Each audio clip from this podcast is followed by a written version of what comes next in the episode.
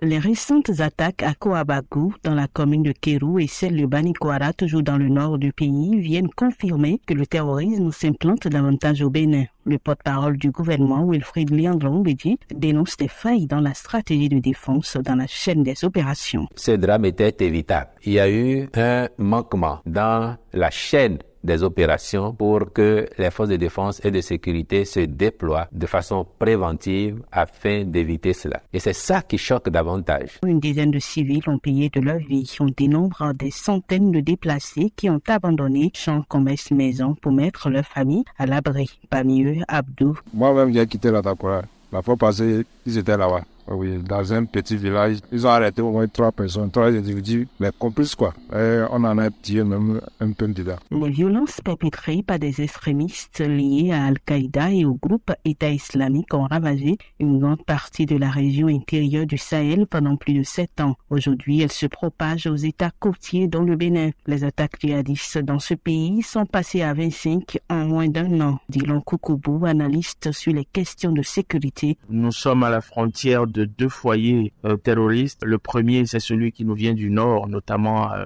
du Sahel, et le second euh, nous vient du Nigeria. On se retrouve euh, dans l'angle frontalier de deux foyers terroristes, le Bénin euh, comme porte d'entrée du golfe de Guinée. Dans le nord, les populations restent partagées entre la peur et l'espoir en la capacité des forces armées béninoises à lutter contre le phénomène. Est-ce que ces choses-là ne sont pas parmi la population? Il faut nécessairement faire, c'est dire, communiquer avec la population beaucoup plus pour les sensibiliser. Ça va de mal en pire ce qui se passe dans le pays. Confiné entre-temps à la frontière entre l'Est du Burkina Faso et le Bénin dans les parcs nationaux du W et de la Pandjari dans les régions d'Alibori et de l'Atakora, les attaques pourraient s'étendre à d'autres régions plus au sud. C'est la raison pour laquelle Fred Huinou, président du sursaut patriotique, appelle les acteurs politiques à taire les tensions politiques pour faire face à cet ennemi féroce qui menace la stabilité du pays. Lorsque la nation est touchée en son cœur, les clivages politiques n'ont plus de raison d'exister. J'en appelle donc à notre unité nationale pour faire face ensemble à cet adversaire commun.